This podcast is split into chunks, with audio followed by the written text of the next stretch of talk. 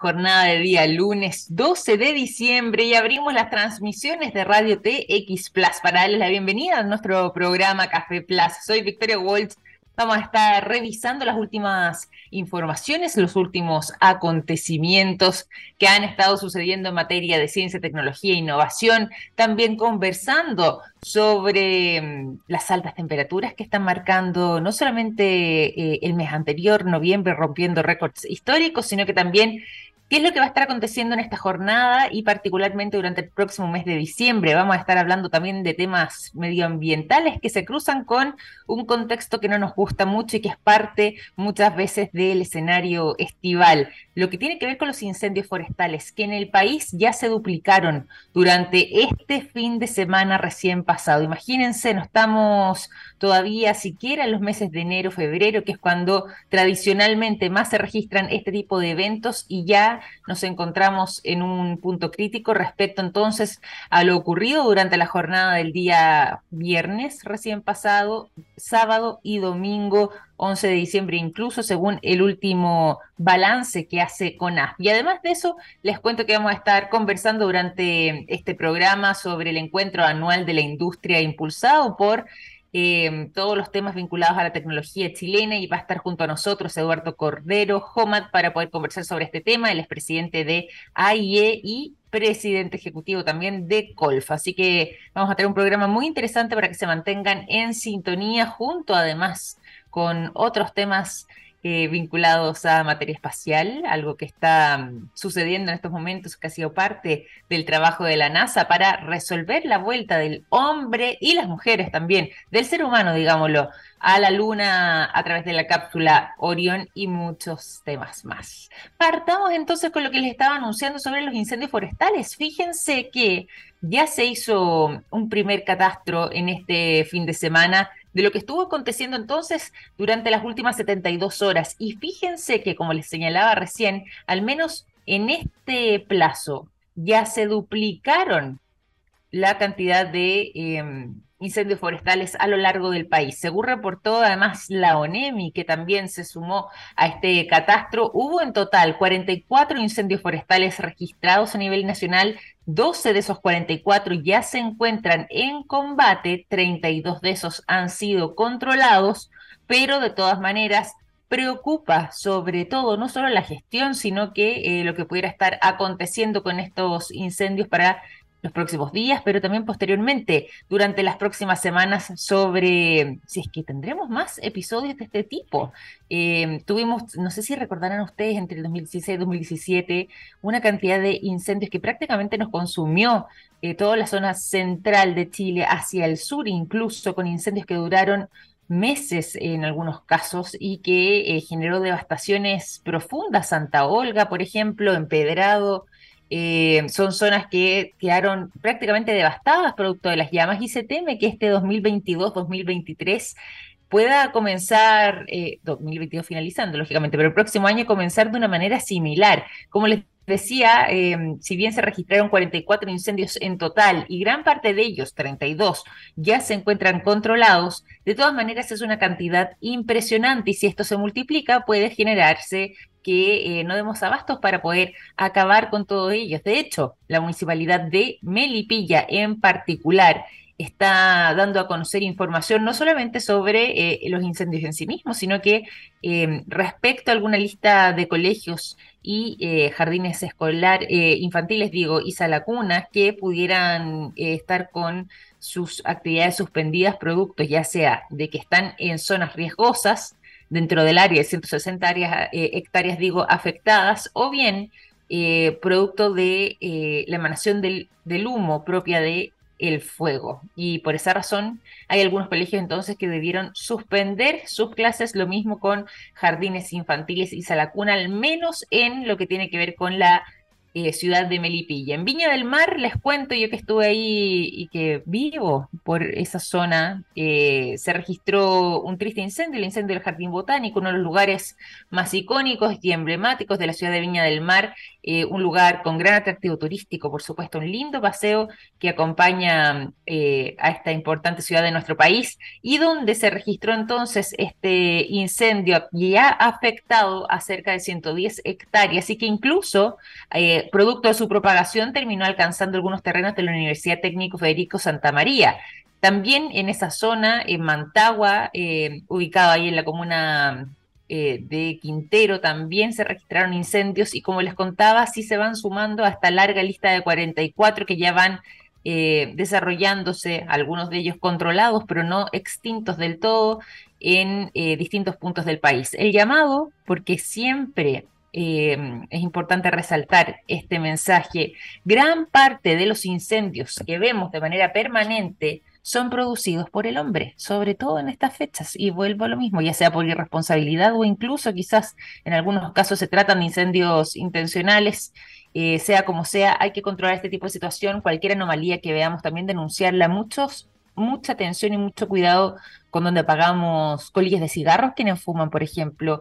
Em, ¿Qué pasa con las chispas? Si es que dejamos algún tipo de objeto que pudiera ser inflamable, también en una zona donde pudiese adquirir más temperatura y dejar eh, un, una escoba como esta, ¿cierto? Un incendio forestal puede ser producto de nuestra irresponsabilidad. Así que el llamado de atención también para todos nosotros, sobre todo ahora que salimos más al aire libre, que paseamos por parques, que vamos a bosques, bueno, más atención aún, sobre todo también a quienes hacen camping, ojo con donde encienden fuego, si se puede o no, para evitar tragedias medioambientales tragedias para los ecosistemas, para la flora y fauna y por supuesto también para todas las personas que viven en los alrededores. Con este mensaje partimos un nuevo capítulo de Café Plus 9 con 13 minutos y al regreso entonces seguimos conversando en nuestro programa respecto a este encuentro anual de la industria impulsado, impulsando digo, la tecnología nacional.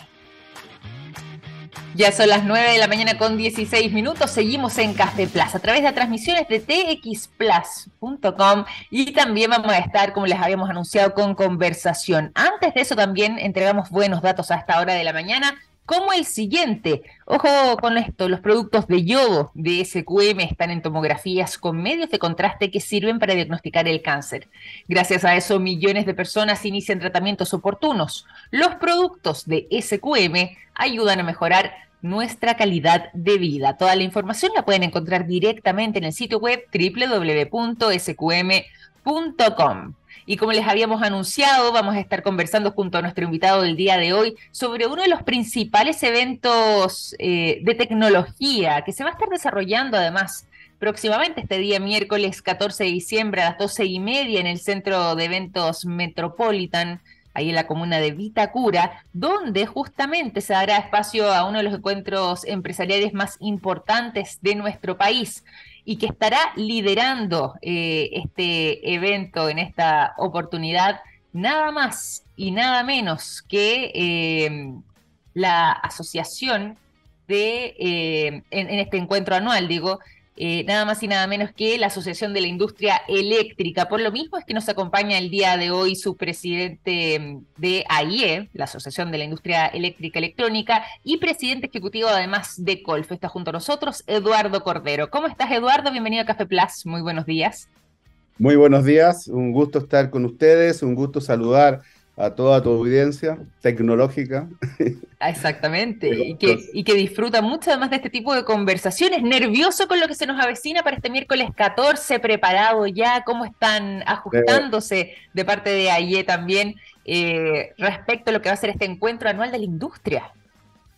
Nervioso tranquilo. Nervioso, tranquilo. Me gusta ese concepto. Sí, sí. Eh, eh, ponemos muchas, muchas ganas en estos encuentros porque es un resumen de lo que hemos hecho durante un año.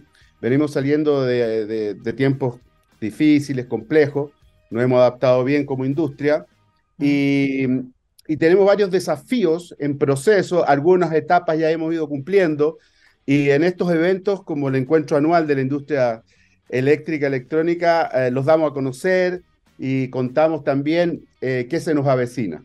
Entonces, eh, para eso por ejemplo, ya contamos con la presencia de la ministra de Ciencia y Tecnología, eh, eh, Silvia Díaz, eh, para el evento, y una serie de personajes muy interesantes que tienen que ver con la innovación y hacia dónde va la industria. Así que va a ser un lindo encuentro, un lindo encuentro.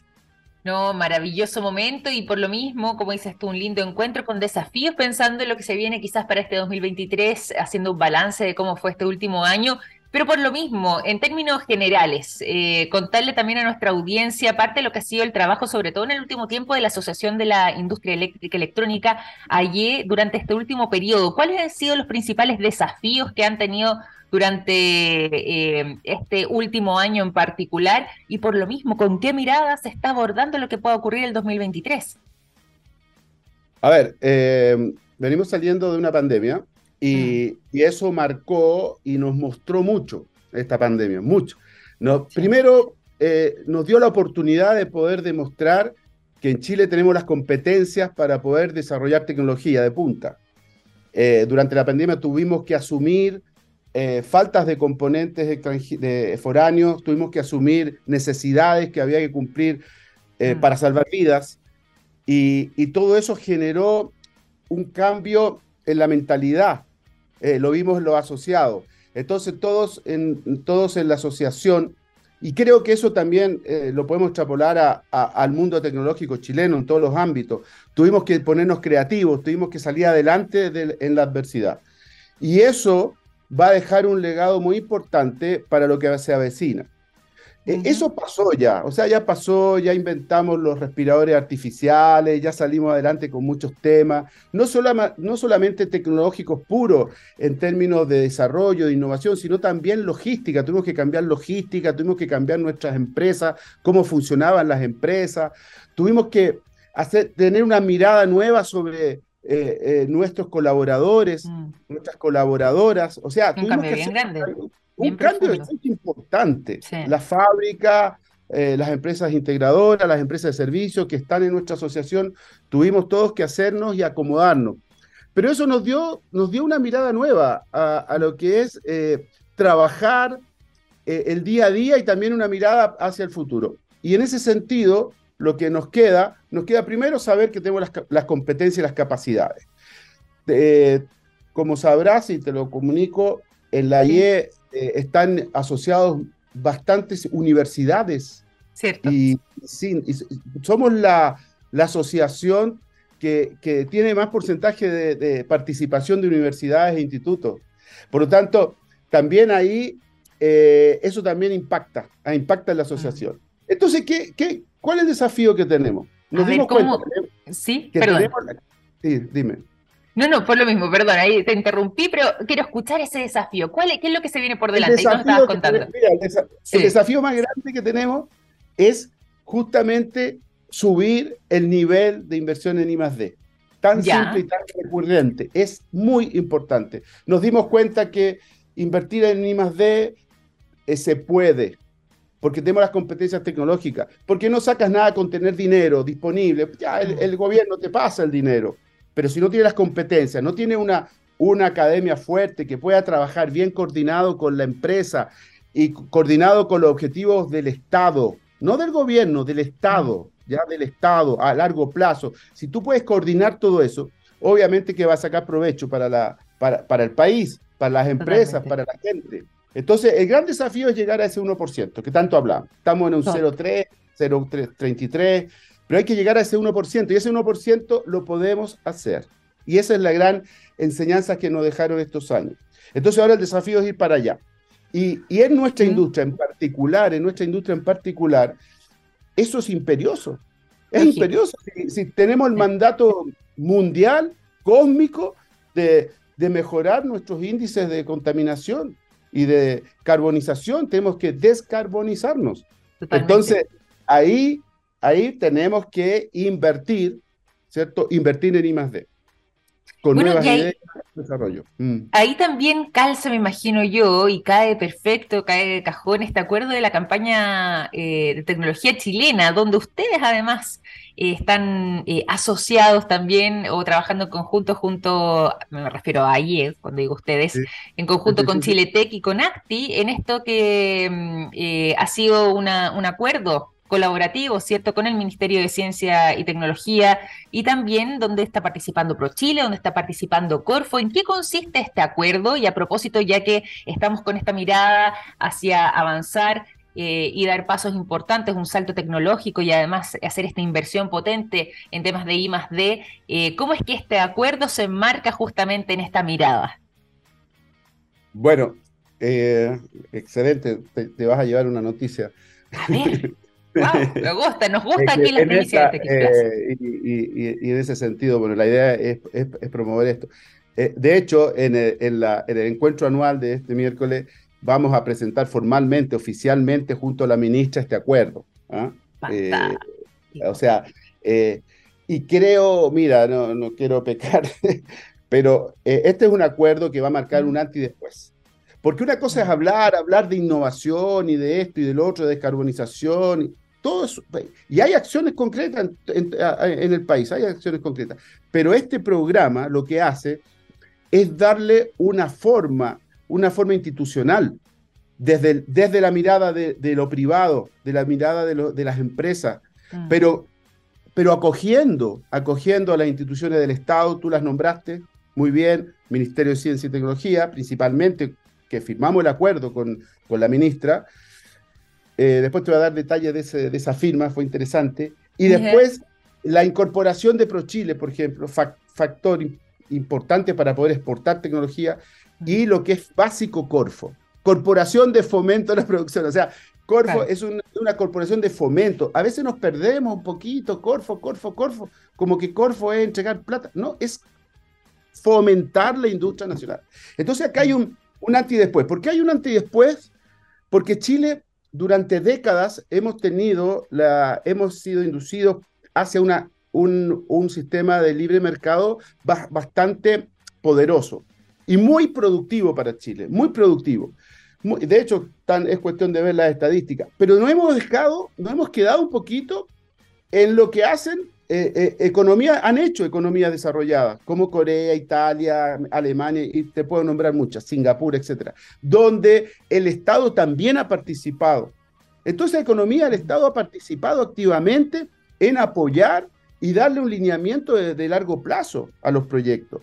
Tecnología chilena, este es un programa, es un programa que trata de recoger esas experiencias de, y de llevarlas a Chile y plasmarlas en un programa concreto de trabajo, donde las empresas van a poder tener un punto de encuentro, justamente un punto de encuentro para desarrollar sus proyectos. Hay que, con este, con este acuerdo que hemos firmado con el Ministerio de Ciencia y Tecnología, eh, pretendemos que el Estado se haga parte, se haga cargo de lo que se tiene que hacer cargo. Nosotros en las empresas nos hacemos cargo de lo que nos tenemos que hacer cargo y la academia también. La academia forma, como te dije, es un importante actor en la Asociación de la Industria Eléctrica Electrónica.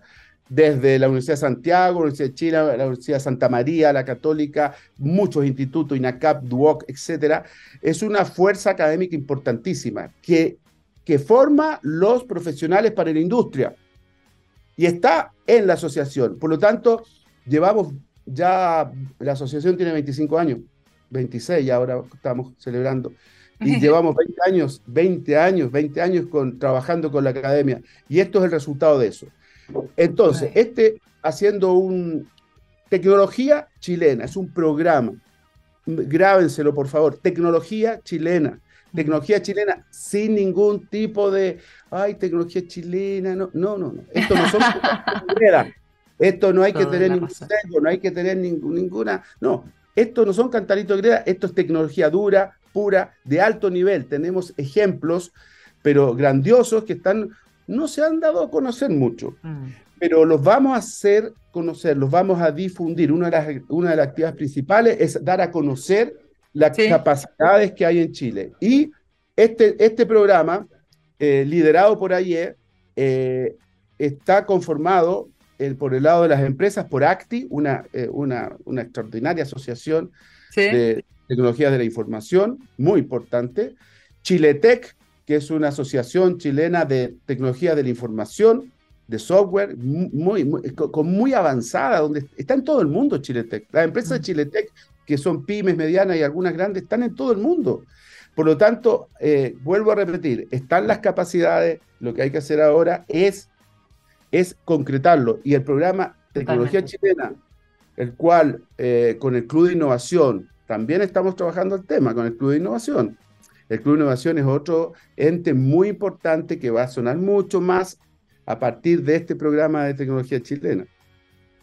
Oye, y eso es muy interesante porque me gustó, Eduardo, lo que señalabas respecto a eh, confiar en ese sentido, en eh, este programa, en esta iniciativa, eh, pensando en tecnología chilena y, mirándolo con, la seriedad que amerita. Hemos tenido muchas veces distintos invitados, incluso también de áreas diferentes, que dicen, bueno, en Chile existe una especie de fenómeno de que, sobre todo lo dicen cuando son invitados extranjeros, que es como que mm, no nos creemos el cuento, por decir una manera, respecto a lo que se está trabajando y lo que se está haciendo en nuestro país, que muchas veces creemos que todavía estamos muy atrás, vamos quizás en los últimos vagones de, este tren en cuanto a los avances tecnológicos, pero eh, sobre todo cuando conversamos con invitados extranjeros nos dicen, al contrario, se está mirando con mucho interés lo que se está realizando en nuestro país. ¿Dónde estarían esos puntos fuertes, Eduardo? ¿Y cómo es que a propósito también de, esta iniciativa que están desde allí impulsando en eh, manera conjunta con estas tres asociaciones y también donde, como decíamos antes, participa Corfo y ProChile,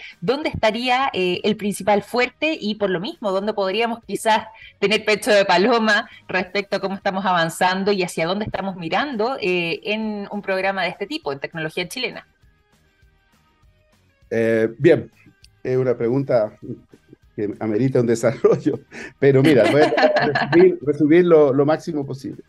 Primero, de nuevo, eh, lo que dicen algunos extranjeros, no todos, porque los que tienen intereses de vender productos extranjeros acá, este, eh, hablando en buen chileno, a veces, a veces ningunean la, la, industria nacional. Mm. Pero, pero, pero, ¿qué pasa? ¿Cuál es ¿Por qué estamos hablando de tecnología chilena? ¿Cuál es la base de este, proyecto, de este proyecto, este programa? Primero, tenemos un ecosistema que eh, eh, se da en pocas partes del mundo. ¿Ya? O sea, Chile ya está, ya está destacado a nivel mundial respecto a que es un ecosistema de innovación, de startups. Las startups chilenas están, están sonando. Están sonando en muchas partes. Eso se ve, es cuestión de abrir el diario, leer, de entrar a las redes, y siempre la startup chilena está sonando. Primero. Segundo, tenemos una base, una base una base académica, tenemos universidades, tú sabes que la, tenemos universidades que están tranqueadas en el primer lugar, segundo lugar, segundo lugar o primer lugar, se van dando vueltas en Latinoamérica. O sea, universidades chilenas de un país de 19 millones de habitantes que están en los, eh, son top 10, tres universidades chilenas son top 10, y resulta que eh, eh, estamos en un ranking donde hay países de 200 millones, 80 millones, 50 millones, 30 millones, o sea, en, comparativamente la, academia chilena, la universidad chilena, es de alto nivel. O sea, eso es un, hecho de la causa. Entonces, tenemos una, una universidad eh, muy potente por ese lado. Por otro lado, tenemos este ecosistema innovador. El chileno per se es innovador, es emprendedor, quiere hacer cosas, ¿ya? Ese es, otra, ese es otro componente de este ecosistema que te digo. Después tenemos décadas en libre comercio somos los, somos los comerciantes del mundo. Hemos salido al mundo a vender y a comprar hace décadas. Eso nos ha dado, le ha dado al país un, un fondo, como se hablan los deportistas, ¿cierto? Tenemos un fondo, un fondo que nos, que nos potencia y, nos da sostenibilidad para nuestros negocios, sean grandes empresas con grandes empresas o pequeñas empresas. Hay muchas pymes que exportan en Chile. Y, eh, y tenemos además esa conexión con, el, con, la tecnología exterior. Somos, somos, eh, somos, muchas veces somos los conejillos de India, se vienen a probar productos al, mercado chileno. Entonces, eh, es, muy, es muy normal que en Chile tengamos tecnología antes que en países desarrollados porque se vienen a probar acá, porque estamos abiertos. Tú fija, sale a la calle y te vas a ver todas las marcas de automóviles del mundo. Y tú dices, ay, pues. ¿eso qué es? Eso es tecnología, porque esos automóviles vamos a tener que repararlo, entonces tenemos que tener un INACAP, un DUO, que haya, que empecemos a tener técnicos que ya no vean un carburador, sino estén viendo una batería, que estén viendo un, motor eléctrico. Entonces, y una conectividad IoT, una conectividad Bluetooth, etcétera, etcétera, etcétera. Entonces, es un país abierto al mundo hace décadas, por lo tanto, permeable a la tecnología. ¿Qué mejor? O sea, en realidad, eh, yo, yo quizás peco de optimista, pero creo que tenemos las condiciones para el desarrollo de tecnología chilena.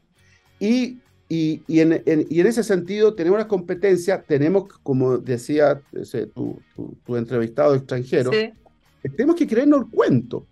Porque hemos, eh, hay empresas chilenas que están exportando sistemas robóticos, integrando sistemas robóticos que se venden en, en todo el mundo, en, en, en mineras americanas en mineras en Utah. Ahí hay una empresa chilena que está vendiendo robótica en mineras en Utah, por parte un ejemplo. En la campaña que, estamos que vamos a desarrollar con, con la ayuda de Corfo, si es que ah, se prenden, ¿eh?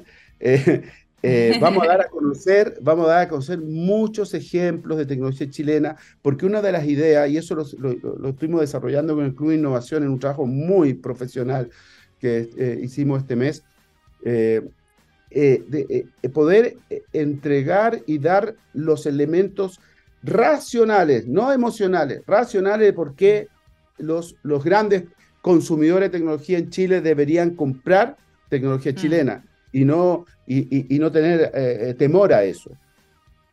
Totalmente, totalmente. Y dar por fin ese salto eh, exponencial, pero tenemos que comenzar por nosotros y por eso es bueno que existan iniciativas de este tipo para que justamente también tomemos conciencia sobre la manera que estamos haciendo las cosas, que como bien decías tú, muchas veces se valora más afuera que eh, nosotros mismos, que no, hemos dado cuenta, quizás no hemos tenido la conciencia suficiente para poder apreciar el trabajo que se ha estado realizando. Por eso es importante entonces iniciativas de este tipo como tecnología chilena, como lo está contando Eduardo. Por lo mismo, para quienes se van sumando a nuestra sintonía, les cuento que estamos conversando durante esta mañana junto eh, a Eduardo Eduardo Cordero, él es presidente de AIE, la Asociación de la Industria Eléctrica Electrónica de nuestro país, y además también presidente ejecutivo de Colf. Y estamos conversando, entre otras cosas, sobre desafíos eh, en la industria, sobre además iniciativa de este tipo con el impulso de tecnología chilena y también sobre el encuentro anual de la industria que se va a estar realizando entonces el próximo día, miércoles 14 de diciembre, desde las 12 del día con 30 minutos en el centro de eventos Metropolitan. Ex Casa Piedra ahí para quienes eh, no, quizás no lo reconocen por ese nombre,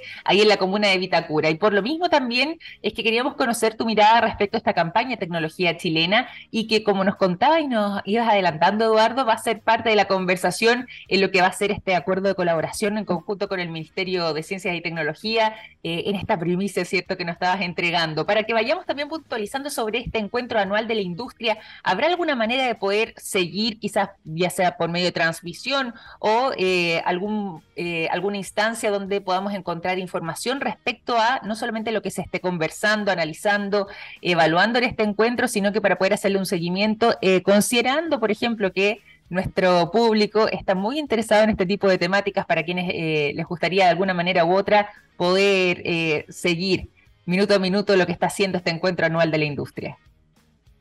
Bueno, en la página web eh, aie.cl, ahí están los links para conectarse, eh, para tomar la, información minuto a minuto y, y demás están invitados.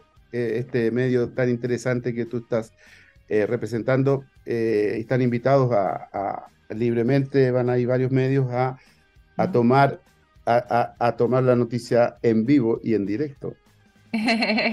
como nos gusta hacerlo, ¿cierto? Y también poder transmitirlo. Por lo mismo, Eduardo, queríamos conversar contigo para que estuviéramos suficientemente preparados para ese momento, un hito importante, eh, esta revisión y este encuentro anual. Así que ahí vamos a estar siguiéndolos en lo que sea el desarrollo en este día miércoles que se nos avecina, 14 de diciembre, como nos decías tú, todavía tranquilo, nervioso, me gusta ese concepto, frente a lo, que, a lo que va a ser el desarrollo entonces de este encuentro anual de la industria que va a estar eh, liderando además AIE, la Asociación de la Industria Eléctrica Electrónica de nuestro país. Te quiero agradecer por esta conversación, por estas reflexiones, por esta instancia de conversación, Eduardo. Ha estado muy interesante y desearles todo el éxito para este encuentro anual que se va a estar realizando entonces en dos días más. Vamos a estar muy atentos a todo lo que ahí se converse y por supuesto también a esta primicia y esta noticia que nos ibas entregando tú respecto a la campaña Tecnología Chilena. Muchísimas gracias. Muchas gracias a ustedes, encantadísimo. Y bueno, los esperamos en el encuentro anual de la industria eléctrica electrónica este miércoles a mediodía. Que estén muy bien. Fantástico, ahí estaremos presentes. Muy buenos días, Eduardo Cordero, entonces, presidente de AIE, presidente ejecutivo además de Colf, conversando junto a nosotros durante esta mañana aquí en Café Plus. 9.42 aquí a través de la TX Plus, en nuestro programa Café Plus. Eh, y cuando ya vamos empezando el subir el termómetro. ¿ah? Ya quienes están al menos, por ejemplo, en la ciudad de Santiago habrán notado que esta mañana fue un poco levemente más fresca. Ya está elevándose la temperatura en estos momentos, 22 grados, aunque con una sensación térmica de 20 grados. Ahí me confirma si es que están tan así. ¿ah?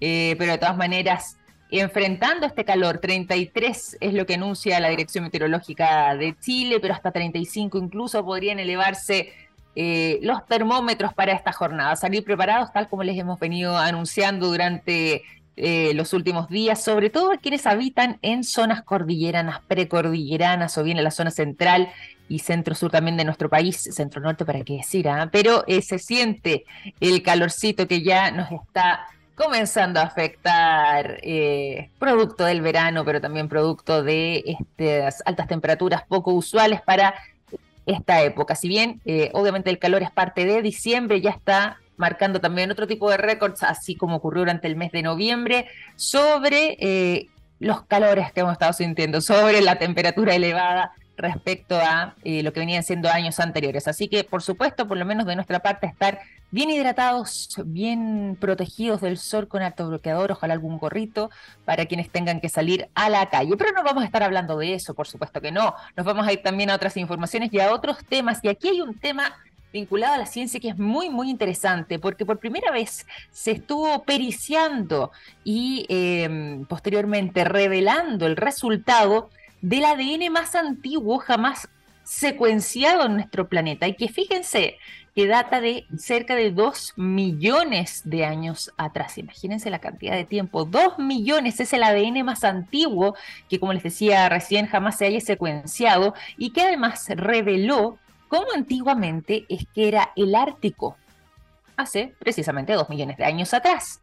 Fíjense que em, ya en esa época las temperaturas eran bastante elevadas, mucho más elevadas de lo que conocemos ahora. Esta es una publicación em, que hace la revista Nature, que fue parte entonces de eh, quienes han estado difundiendo esta interesante investigación realizada por un grupo de científicos que habían encontrado rastros genéticos de mastodontes, que son similares a quienes eh, los identifican a los elefantes, pero también eh, incluso eh, restos de renos y gansos que al parecer habrían estado deambulando entre álamos, abedules, todo eso en el hemisferio norte de nuestro planeta. La investigación corre por parte de la Universidad de Cambridge junto con un trabajo desarrollado con la Universidad de Copenhague, donde se daría cuenta de que había una mezcla interesante de especies árticas que eh, habitaban precisamente en la zona de Groenlandia o incluso también en el mismo polo y que en aquella oportunidad habría tenido un clima bastante templado, que sería algo que no tendría una equivalencia al clima actual, menos en esa zona sobre todo lo que tiene que ver con el lado extremo norte de Groenlandia. Bueno, se dio cuenta eh, este grupo de investigadores de que estos fósiles eran bastante más antiguos de lo que normalmente no solo se encontraban en la zona, sino que en el resto del planeta. Y ahí fue cuando realizaron este estudio de ADN y sobre todo además un estudio de ADN ambiental que eh, les sirvió para poder eh, comprender no solamente la manera en que vivían estos ejemplares, estos animales y sus restos fósiles, como eh, habíamos descubierto, dejaban huella de aquello, sino que además se obtuvo material genético que se desprende de plantas que vivían o que habitaban esa zona. En aquella oportunidad, también células de piel y restos de algunos excrementos que aún así habían perdurado en estos dos millones de años y de esa forma pudieron establecer cómo era el mundo en aquel entonces revelando que em, gran parte del clima que por ahí residía era bastante más templado y que permitía el desarrollo de este tipo de animales, renos, eh, mastodontes, como les decíamos recién, gansos que eh, fueron parte del paisaje hace dos millones de años atrás en todo lo que tiene que ver con la zona norte de Groenlandia e incluso también, como les decía recién, con parte del Ártico. De hecho, las temperaturas medias anuales en esos lugares era alrededor de entre los 11 grados y los 19 grados, bastante más elevadas de lo que actualmente podemos encontrar por esa zona, pese a que estamos atravesando justamente eh, una época de eh, aumento de las temperaturas en nuestro planeta, donde además lugares como Groenlandia se han visto fuertemente afectados producto de los deshielos, pero más allá de eso, antiguamente las temperaturas, al menos en ese lugar, eran más elevadas, lo que permitía que existiera mayor plasticidad de los organismos biológicos, tal como señala este informe, y donde también había una muy buena convivencia y permitía el desarrollo de distintos ejemplares de plantas, pero también de animales, bastante más abundante y variado de lo que solemos encontrar hoy en día o incluso de lo que la misma ciencia había pronosticado. De hecho, antiguamente los científicos pensaban que eh, no iba a ser posible encontrar material genético que sobreviviera tanto tiempo, pero dadas las condiciones climáticas que hay en esa zona, es que se pudieron conservar de buena manera, porque ahora las temperaturas están más bajas, no ahora, sino que me refiero durante estos plazo de dos, millones de años después, ¿cierto?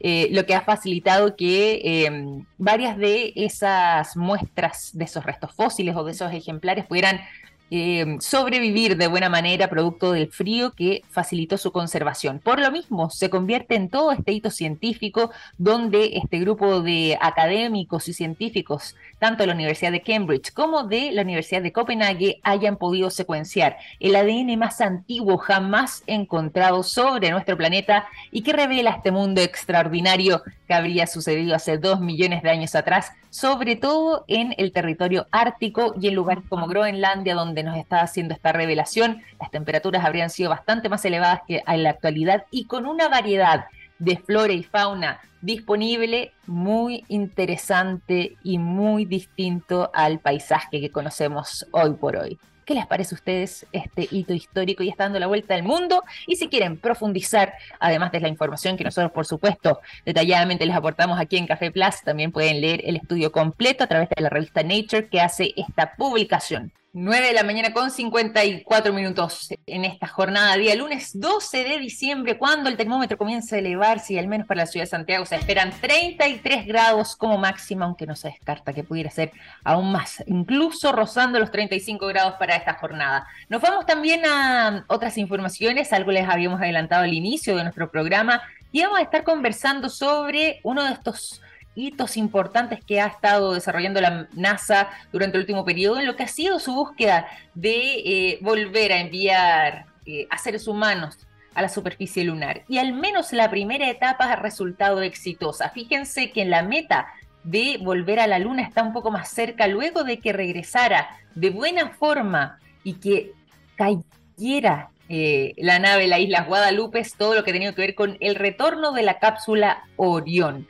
Eh, ya se avanzó y se cumplió el plazo que se había establecido la NASA para poder hacer este envío de esta cápsula, eh, que además era parte de esta misión no tripulada del Artemis 1, donde eh, finalmente la cápsula Orión, como les mencionábamos, tenía que regresar a la Tierra. Todo esto como una especie de antesala o previa a lo que va a ser el viaje con seres humanos. Y eso ya se materializó y culminó de buena manera. Esta nave y esta cápsula que estuvieron orbitando dando vueltas alrededor tanto de nuestro planeta como también de nuestro satélite, eh, tenían por objetivo poder demostrar de que esto era factible de hacer como travesía antes de que viajaran astronautas para allá. Un equipo que además está conformado por cuatro personas, tres hombres y una mujer, primera vez que además una mujer tendrá la posibilidad de pisar el suelo lunar y bueno, eh, al menos este hito ya comenzó a eh, acercarse aún más en este retorno de los seres humanos a la Luna porque esta primera etapa ha culminado de buena manera. Seguirá avanzando este trabajo ya supuestamente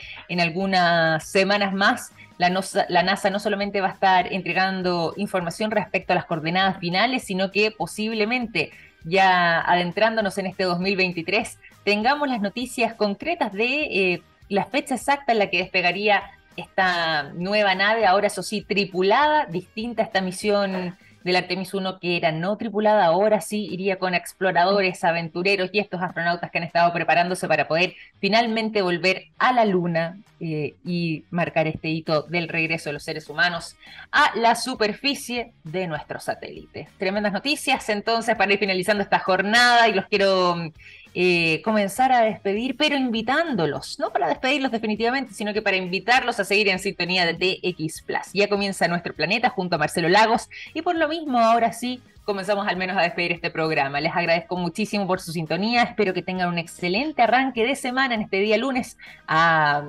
hidratarse, a protegerse del sol y ya mañana estaremos conversando una refrescante conversación eh, y compartiendo información a través de Café Plus. Un gran abrazo, que estén muy bien, cuídense mucho. Chao, chao.